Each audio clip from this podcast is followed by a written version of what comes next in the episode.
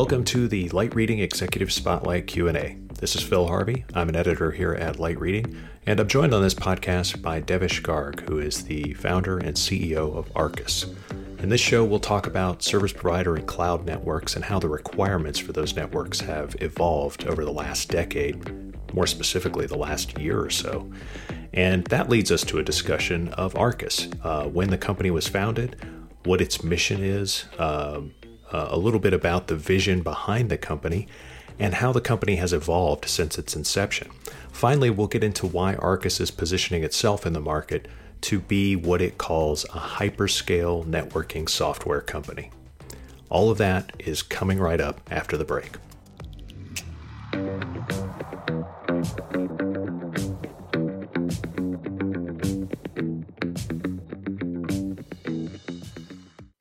Welcome to the Light Reading Executive Spotlight Q&A. This is Phil Harvey. I'm an editor here at Light Reading, and on this podcast, I'm joined by Devesh Garg, who is the founder and CEO of Arrcus.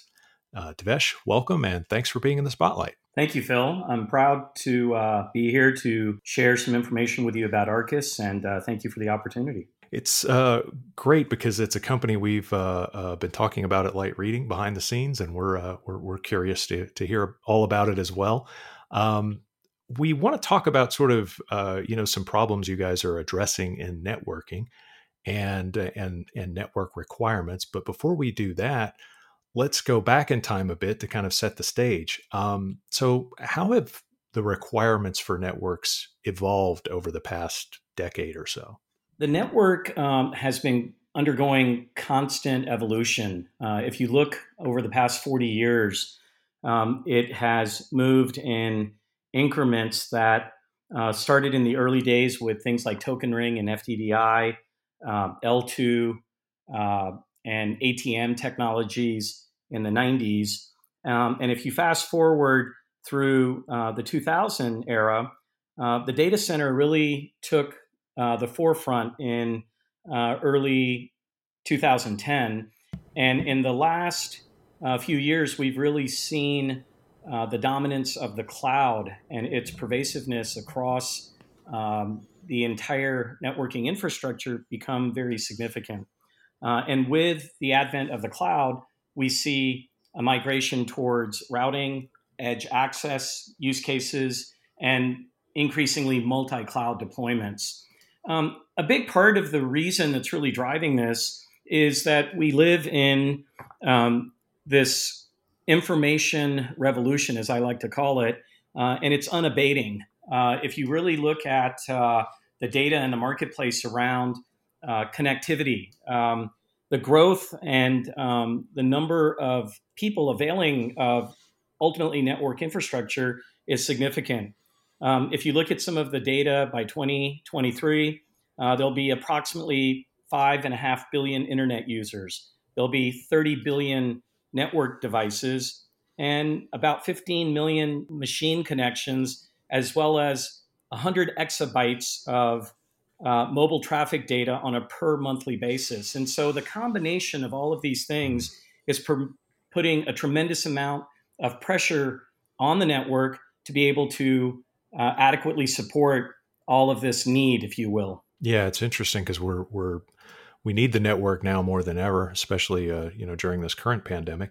Um, and the kinds of things we're doing on the network are so different than just a few years ago. Um, I, I, mean, you you pointed out the the mobile use is interesting because you know the mobile device isn't just uh, for talking on the phone. We're sending videos back and forth. And I would say about half of my conversations and probably 100% of my son's conversations are video chats on the phone, um, which I'm sure uses up way more bandwidth and capacity than, uh, than, than a, a, standard voice call.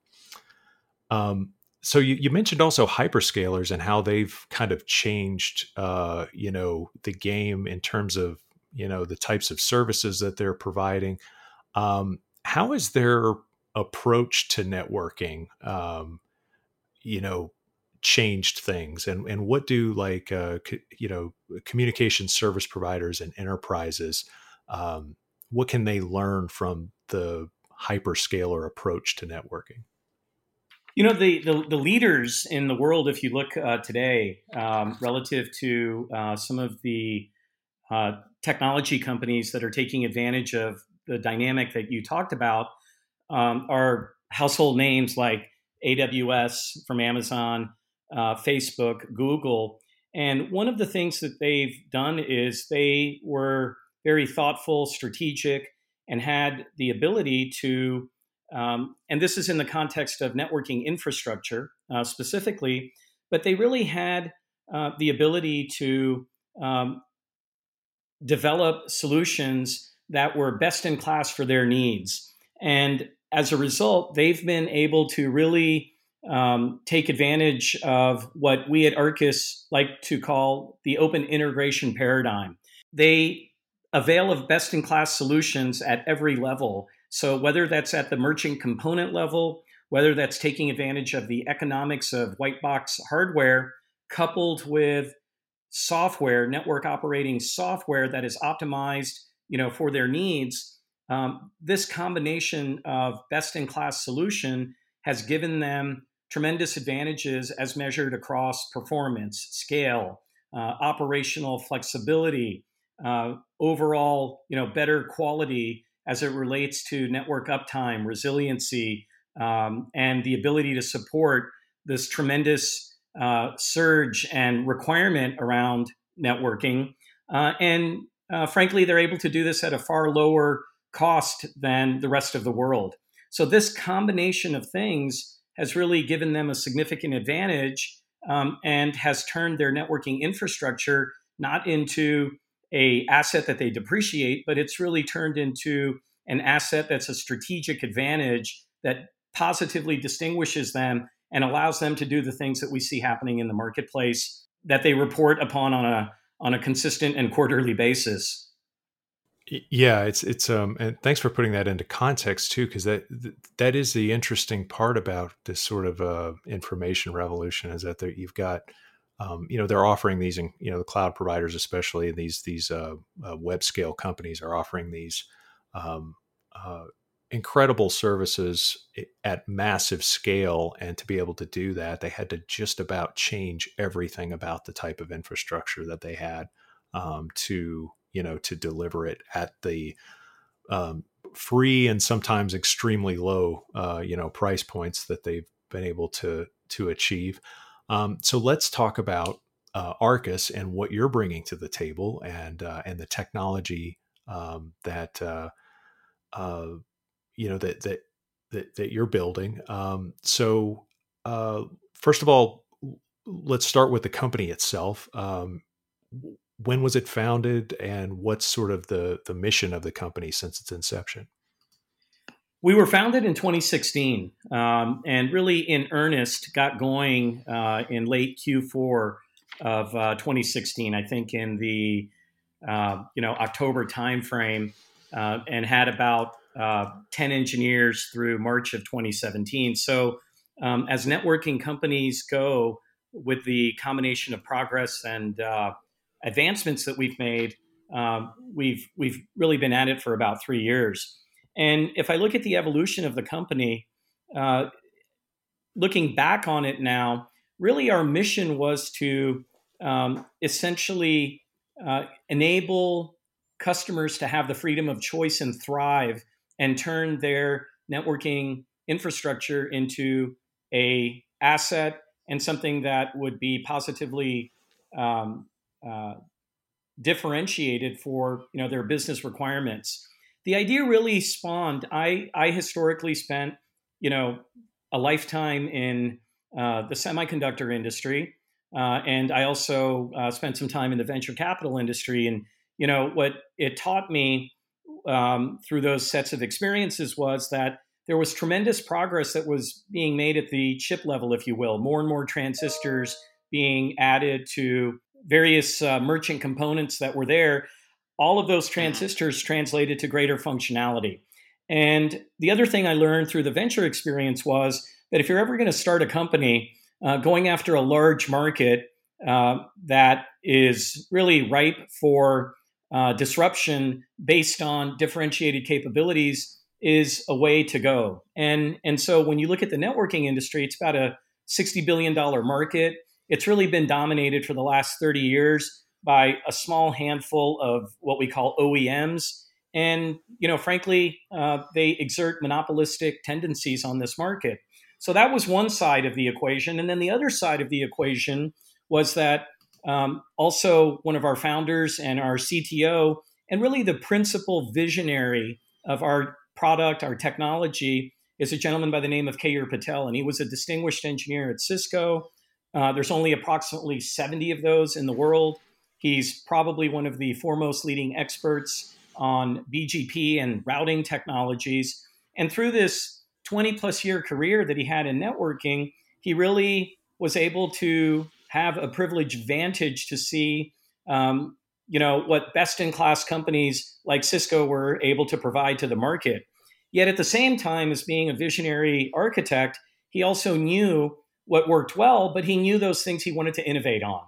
And mm. that level of innovation really required taking a first principles approach, um, not trying to band aid and fix um, 30 plus year old um, software architectures that were designed for yesteryear, but really mm-hmm. go back to first principles and design something that was purposeful that took advantage of all of that great innovation that was happening in the semiconductor industry. And then the third piece of the puzzle, Phil, was that throughout history, um, we have been shown, and it has been repeatedly demonstrated, that when you have monopolistic companies serving a large market with monolithic proprietary vertical uh, solutions, over time, it always migrates to best in class horizontal segmentation. So, one great example is the compute tier, as people like to call it. It was dominated by IBM and DEC and Unisys in the early years. Um, over time, you saw the advent of Sun and SGI with workstations mm-hmm. where they, you know, produced some portion of the solution. And then if you look today, that compute tier has been replaced by a set of solutions that consists of best in class components at the chip level. So, x86 processors. You have companies like HP and Dell that provide the systems. And then you have best in class software that comes from the combination of people like Microsoft for the operating system and, and Linux as well. And so, vertical closed proprietary solutions in large markets supported by a small number of suppliers always moves to best in class horizontal segmentation. So, if you take mm-hmm. those three elements that I described, the advancements that were being made in technology at the chip and system level, um, if you factor in the opportunity to really design a modern day network operating system solution um, as envisioned by um, our CTO, Keyur. And you look at the market forces that were basically holding back um, this innovation, that combination is what really uh, led us to create Arrcus. And in fact, the name Arrcus um, emanates, it's not spelt um, as an Arcus cloud, but the name Arcus um, loosely stated, is um, a horizontal um, shelf cloud that forms in the sky before a thunderstorm. And we thought that the networking industry, as a $60 billion market that is kind of held captive and to a degree hostage by these OEMs, uh, was ready for a thunderstorm. And what we wanted to do when we started the company was to produce best in class networking operating system software that was hardware agnostic, uh, differentiated itself on its networking protocols, on its performance, um, on leveraging standards based programmable APIs, and being completely hardware agnostic such that we could run and take advantage of all of these advancements in the um, in the uh, hardware and uh, semiconductor um, technology areas, we felt mm-hmm. that if you could create that solution, you really had a winning combination uh, to create a very successful um, business. And, and that was the combination of factors that led to the creation of Arrcus. And in this, um, uh, in the creation of Arrcus and its its product, the Arc OS, uh, this uh, network uh, networking operating system, um, what's unique about the operating system itself, and then um, uh, how does that sort of compare to what the incumbents in the space are bringing to the table? Yeah. So the the first part of that is that we knew um, that what I had just described to you about the market opportunity was not a new construct. Um, many people have thought about the same thing. It's a natural evolution of what needs to happen in the networking industry. But the missing link had always been the software.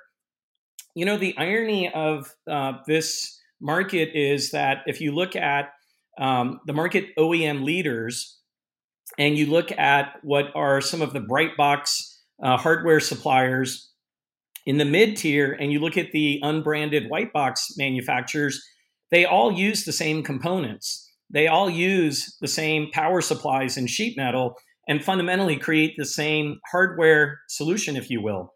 Yet, none of the ODMs and bright box manufacturers had really been able to put a dent in the OEM business. And so the missing link was software.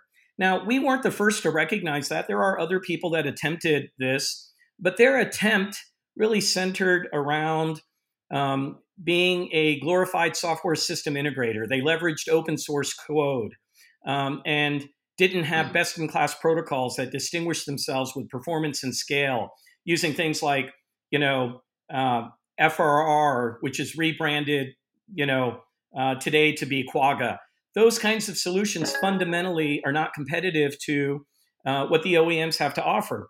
So when we started the company, we said and recognized this and said, we need to go back to first principles. And in order to do that, let's assemble the best team in the world. So, number one, Arrcus has assembled the best team in the world. Um, our group of um, very talented, very you know consequential individuals um, cumulatively have built products that are driving about 75% of the world's networking traffic. So, number one, we had a tremendous amount of uh, seniority and expertise. Um, number two, we had the privilege of Keyur and the vision that he had around the architecture. And then we went down to, you know, just simply executing and building it from first principles.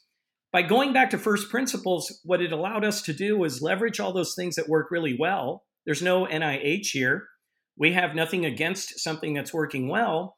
But by the same token, we wanted to take advantage of all the new advancements from a technology standpoint make it massively scalable make it you know something that can be distributed. Make it something that can support the low latency um, requirements that uh, are being imposed on us um, you know within the networking community.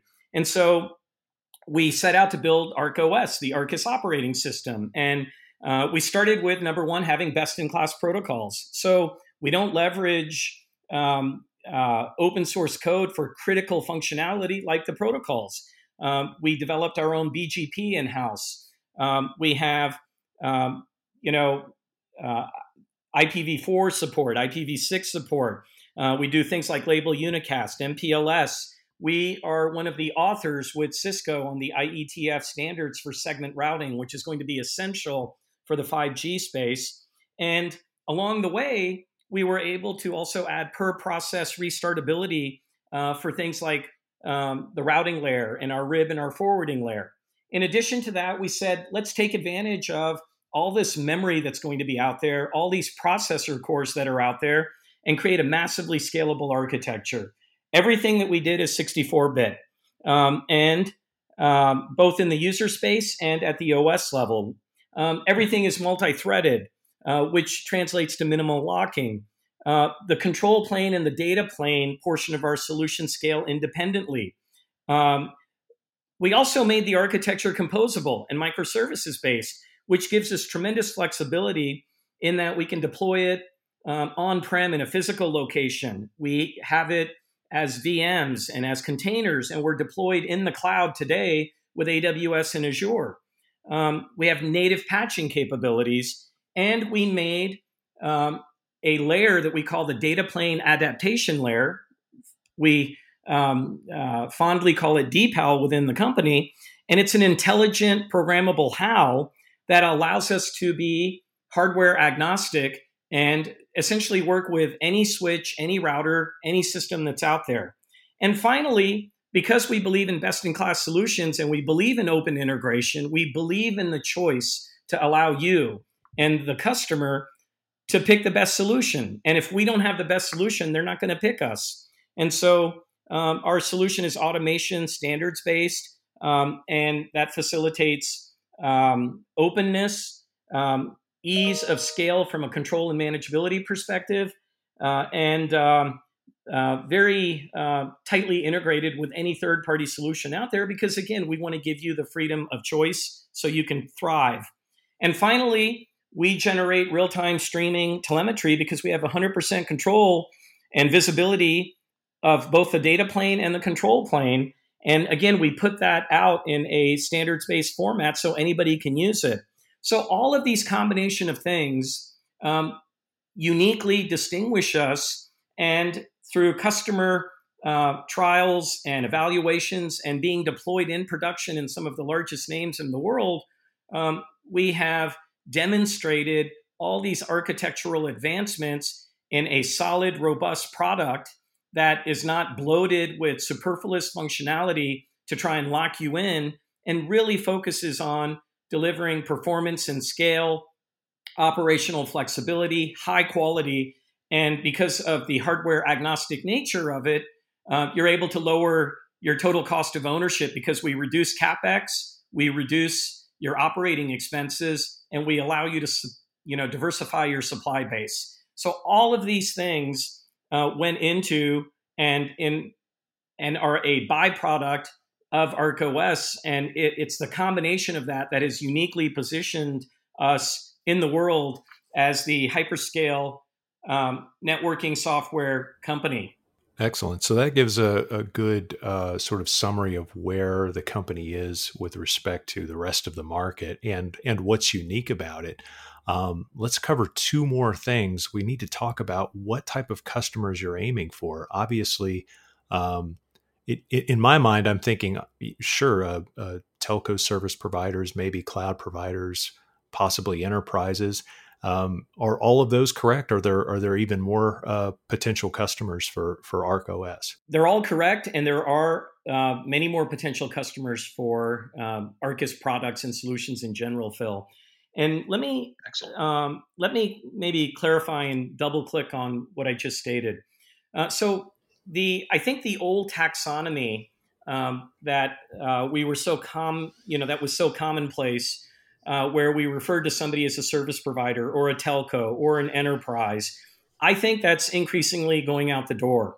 Uh, basically, what you have happening is that in the world today, because of how pervasive SaaS based um, applications are and um, how, um, frankly, saturated the consumer market is with all of these different, um, you know, uh, services and capabilities that we avail of, which fundamentally need networking infrastructure, we're seeing a tremendous confluence, you know, and um, cross collaboration across um, the old taxonomy. So cloud providers now can no longer wait for customers to come to them. With 5G, they have to bring their cloud services and capabilities to the edge. And so you see all the cloud guys really wanting to move to the edge. The traditional service providers and telcos, I think of them more as now communication service providers, but they also have to continue to find ways in which they could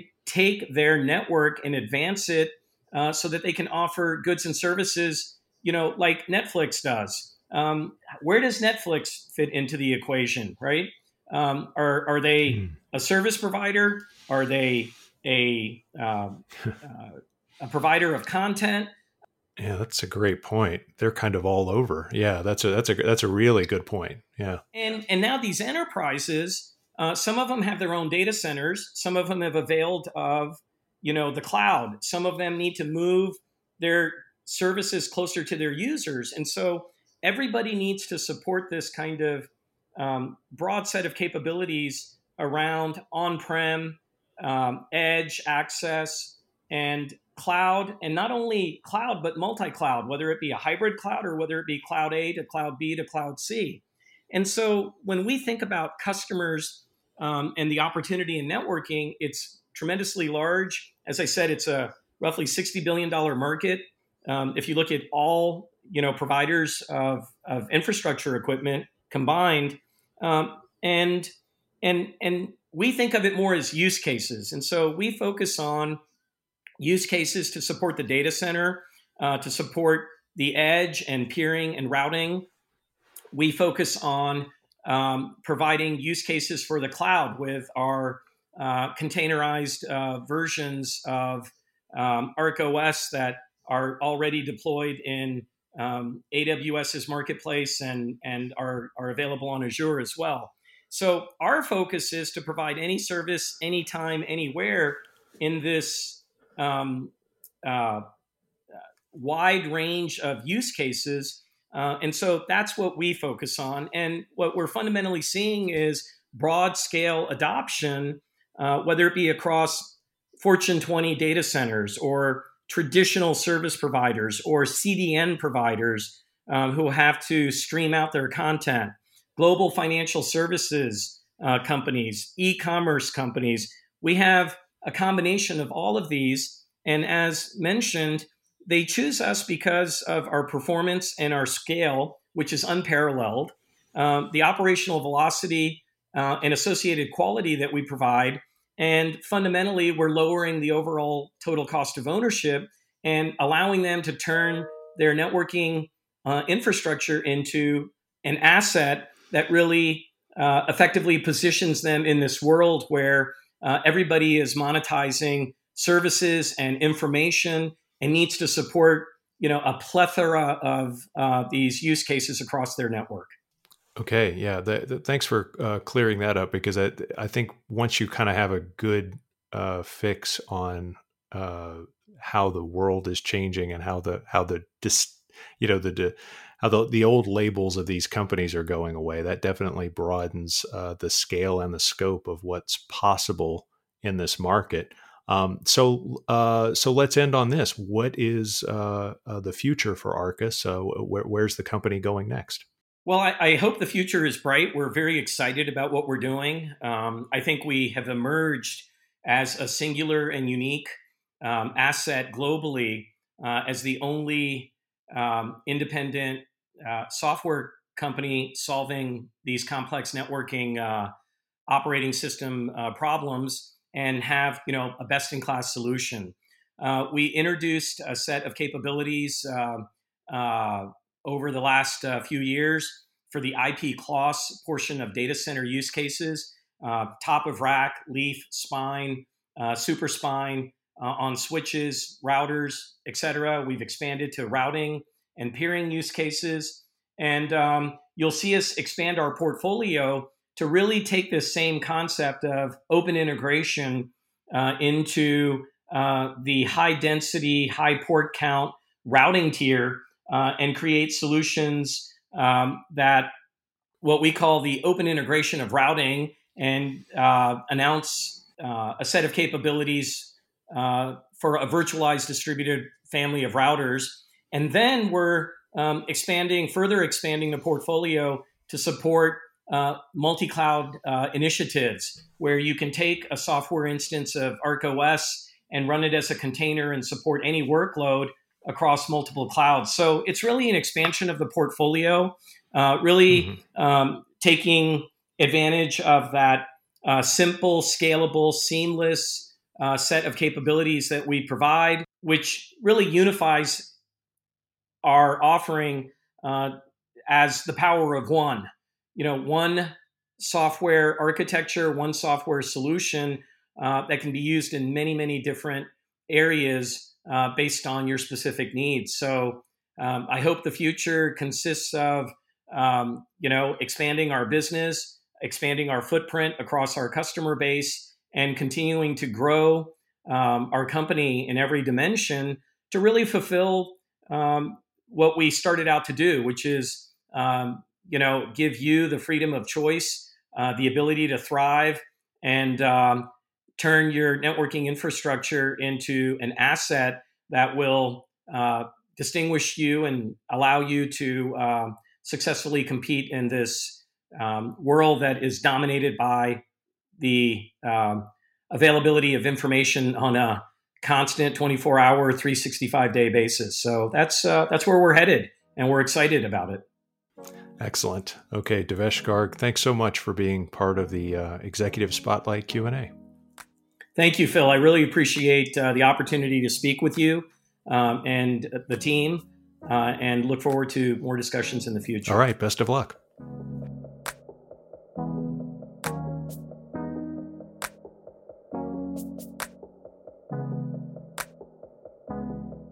That is it. That's our show.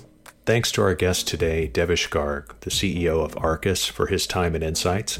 Thanks to our producer, Tian Fu, for making us sound so good. Thank you, dear listener, because if you weren't paying attention, we wouldn't be able to do this at work. And uh, we really do appreciate it if you would tell a friend to subscribe and uh, make sure that uh, you're getting the download as soon as we release it uh, of the Light Reading Podcast on whatever app uh, or player you're listening to Google Play, Spotify, Apple Podcast, SoundCloud, Overcast, whichever one. Just make sure you subscribe. It really helps us out a lot. And thank you for listening to the Light Reading Podcast and the Light Reading Executive Spotlight Q&A.